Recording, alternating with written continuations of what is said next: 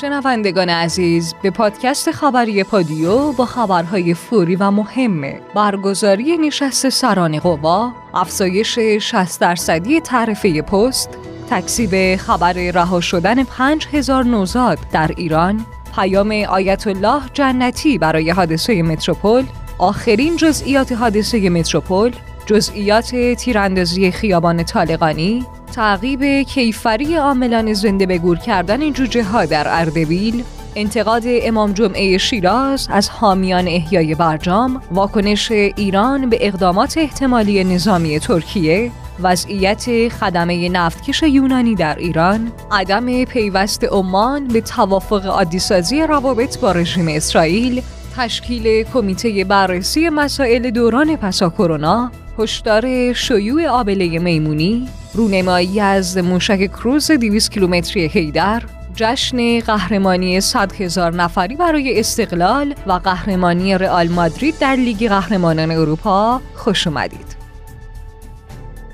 همراهان گرامی سلام. امیدوارم که حالا احوالتون عالی باشه و روز فوقالعاده خوبی رو تا الان سپری کرده باشین انشاءالله. همانند همیشه محدث سادات موسوی پور هستم با خبرهای فوری و مهم امروز یک شنبه هشتم خرداد ماه سال 1401 در خدمت شما عزیزان هستم. خب میریم سراغ اولین خبر داخلی امروز.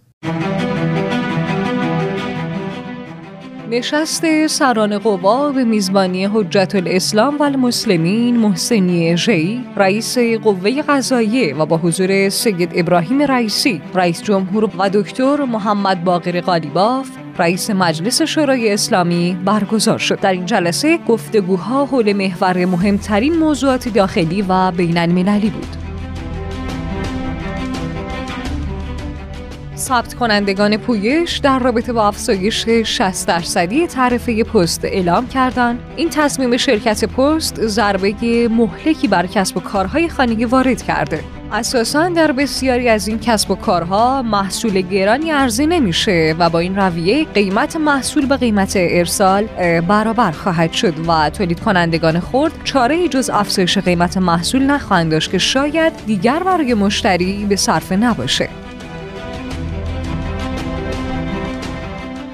ابو حمزه معاون رفاه اجتماعی وزارت تعاون کار و رفاه اجتماعی درباره خبر منتشر شده. در شبکه های اجتماعی از رها شدن 5000 نوزاد در ده روز اخیر در کشور اعلام کرد. خبر رها شدن 5000 نوزاد در ده روز اخیر در سراسر کشور صحت نداره. این آمار یعنی سهم زیادی از متولدین ما باید در کنار خیابان رها بشن که اصلا اینطور نیست. فقط اول خرداد ماه امسال یک نوزاد که به تازگی بند نافش بریده شده بود در سطل زباله در نزدیکی بیمارستان امیرالمؤمنین علیه السلام واقع در نازیاباد پیدا شد و توسط مردم به بیمارستان انتقال یافت. نوزاد دیگری هم در ونک پیدا شده. آیت الله جنتی دبیر شورای نگهبان و رئیس مجلس خبرگان رهبری در پیامی نسبت به حادثه متروپول اعلام کرد. حادثه دلخراش فرو ریختن ساختمانی در آبادان که موجب جان باختن عده‌ای از هممیهنان عزیز شد مایه تأسف و تأثره. ضمن اعلام همدردی و عرض تسلیت به بازماندگان داغدار این حادثه تلخ و طلب رحمت و مغفرت الهی برای درگذشتگان این واقعه ناگوار مردم شریف و خونگرم آبادان رو به حفظ آرامش دعوت می‌کنم. از دستگاه های امدادی هم می‌خواهم که در روند امدادرسانی و آواربرداری تسریع نمایند وحیدی وزیر کشور در خصوص آخرین جزئیات حادثه متروپول اعلام کرد. شمار جانباختگان متروپول به 29 نفر رسیده. البته تعداد دیگری از اجساد عزیزان در این منطقه مشاهده شده که آنها هم بیرون آورده خواهند شد. فقط با توجه به حجم آمارها ممکنه مقداری تأخیر زمانی داشته باشیم اما این کار به سرعت در حال انجامه. مسئول حراست ساختمان ویران شده متروپول نیز در این خصوص اعلام کرد. برخلاف آنچه در رسانه ها مطرح میشه متروپول ده طبقه نبود بلکه دوازده طبقه بود چرا که باید طبقه منفی یک و همکف رو هم به اون اضافه کرد. اگر این ساختمان افتتاح رسمی شده بود و 800 خودرو در ساختمان حضور داشتن و سینما و فروشگاه ها کامل راه میافتادن و چنین فاجعه مثلا ساعت 9 شب در خیابان شلوغ امیر کبیر آبادان رخ می‌داد می‌تونست نزدیک به چهار هزار نفر رو به کام مرگ بکشه.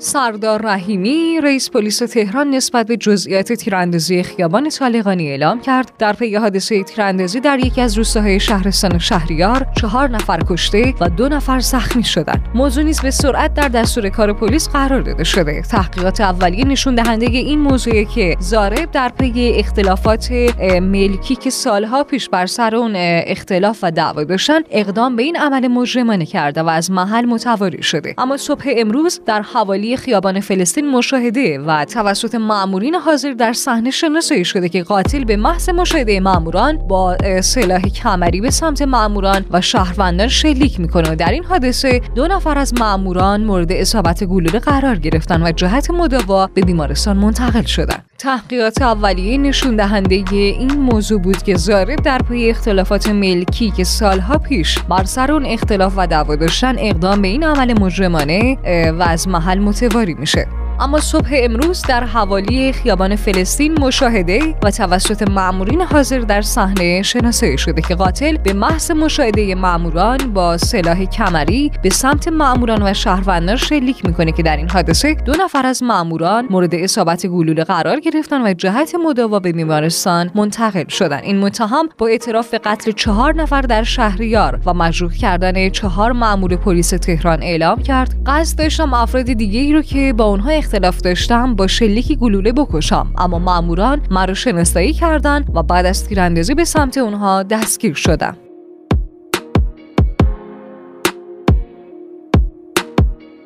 جلال آفاقی معاون اجتماعی و پیشگیری رئیس کل دادگستری استان اردبیل نسبت به تعقیب کیفری عاملان زنده به گور کردن جوجه ها در اردبیل گفت به دنبال اقدام غیرقانونی و غیر شرعی یکی از واحدهای پرورش مرغ اردبیل در دفن چندین هزار جوجه زنده که تصاویر آن در فضای مجازی با گسترده گسترده‌ای داشته و در حال انتشاره دادستانی اردبیل به صورت مستقیم به این موضوع ورود پیدا کرده و تا تشخیص عامل یا عاملان این اقدام بررسی ها ادامه خواهد داشت. تصمیم دستگاه قضایی استان برای مجازات سنگین عامل یا عاملین این عمل مجرمانه قطع است.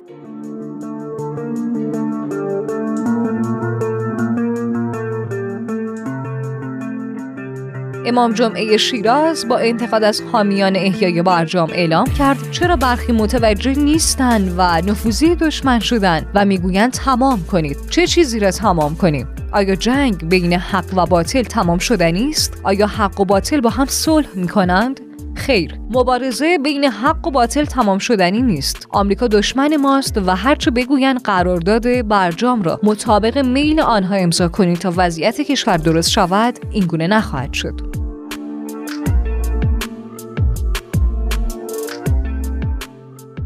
سعید خطیبزاده سخنگوی وزارت خارجه در واکنش به اقدامات احتمالی نظامی ترکیه در مرزهای سوریه و عراق گفت ایران ضمن درک نگرانی های امنیتی ترکیه تنها راه رفع اون رو گفتگو احترام به توافقات دو جانبه با همسایگان و توافقات روند آستانه از جمله رعایت اصل عدم به توسل به زور می‌دونه. خطیب زاده در حساب کاربری خودش در توییتر نسبت به حفظ روابط ایران با یونان نیز نوشت روابط کهن جمهوری اسلامی ایران با یونان و مردم فوقالعاده اون همواره بر احترام متقابل مبتنی بوده. به همین علت روابط ما نباید با سوی محاسبات عمیقا کوته بینانه از جمله راهزنی به دستور طرف سالس مختل بشه.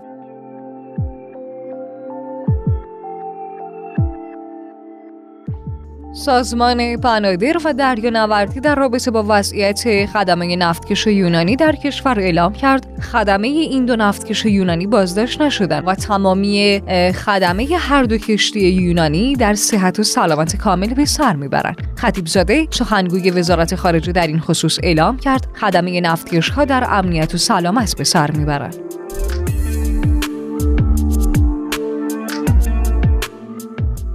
وزیر خارجه عمان نسبت به عدم پیوست عمان به توافق عادیسازی روابط با رژیم اسرائیل تاکید کرد مسقط به توافقهای سازش نخواهد پیوست چرا که ابتکاراتی را ترجیح میده که از ملت فلسطین حمایت می‌کنه. وزیر خارجه عمان گفتگوهای محرمانه میان عمان ایران و آمریکا رو نیز تایید نکرد اما گفت که دستیابی به یک توافق جدید به نفع منطقه و جهانه.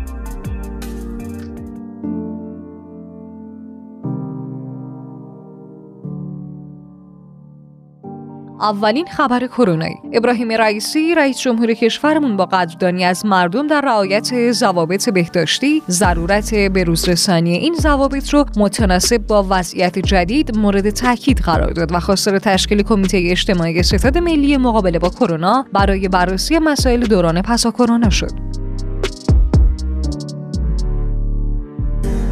ایرج خسرونیا رئیس جامعه پزشکان داخلی ایران با هشدار نسبت به شیوع آبله میمونی گفت شیوع آبله میمونی علاوه بر آمریکا، اروپا و آفریقا در برخی از کشورهای آسیایی نیز مشاهده شده. به همکاران و مسئولان هشدارهای لازم رو میدیم تا نسبت به گسترش احتمالی این بیماری غافلگیر نشن و امکانات لازم رو مهیا کنند.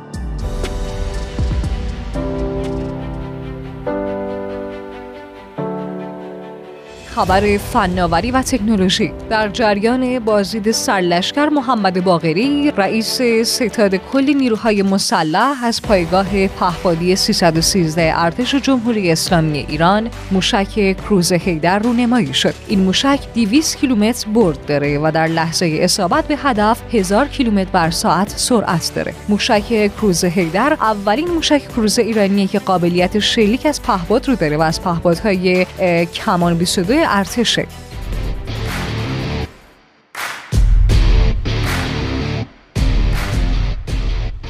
اولین خبر ورزشی. با اعلام برنامه هفته آخر لیگ برتر استقلال در این هفته در ورزشگاه آزادی به مسافه نفت مسجد سلیمان خواهد رفت. سازمان لیگ فوتبال ایران نیز طی اطلاعیه زمان بازی استقلال و نفت مسجد سلیمان رو نهم خرداد ماه اعلام کرده. با اعلام این سازمان دو تیم از ساعت 19 روز دوشنبه نهم خرداد ماه 1401 به مسافه هم میرند. در ادامه این اطلاعیه اومده که در صورتی که نتیجه مسافه استقلال و نفت مسجد سلیمان و مساف پدیده شهر خودرو و فولاد خوزستان در سرنوشت تیم سقوط کننده موثر باشه دیدار استقلال با نفت مسجد سلیمان روز پنجشنبه دوازدهم خرداد ماه برگزار و پس از این بازی مراسم جشن قهرمانی استقلال در لیگ برتر با حضور 100 درصدی هواداران آبی ها در ورزشگاه آزادی برگزار میشه.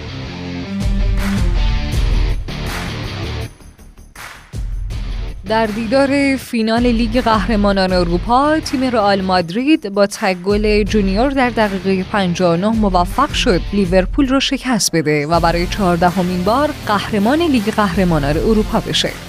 اخبار کوتاه هیئت دولت به دلیل ریزش ساختمان متروپول آبادان و جان باختن تعدادی از هموطنان فردا را عزای عمومی اعلام کرد. وزارت کشور پیشنهاد کرد تا با تمدید اعتبار کارت‌های هوشمند ملی که اعتبارشون تا پایان سال 1403 و قبل از اون به پایان می‌رسه موافقت بشه.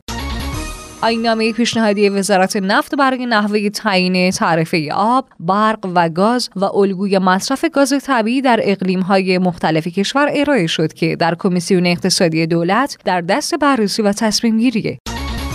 طبق اعلام معاون امور دام وزارت جهاد کشاورزی صادرات مرغ گوشتی و تخم مرغ به طور جدی پیگیری و تعرفه اون حذف شده رئیس جمهور تاجیکستان یک شنبه در رأس یک هیئت بلندپایه سیاسی و اقتصادی به دعوت رسمی رئیس جمهور ایران به تهران سفر می‌کنه. خب شنوندگان عزیز خبرهای امروزمون هم تموم شد. امیدوارم روزی بیاد که تمام خبرها پر باشه از بوی صلح و امنیت برای تمام جهانیان. مراقب خودتون و سلامتیتون باشین. خدا یار و نگهدارتون.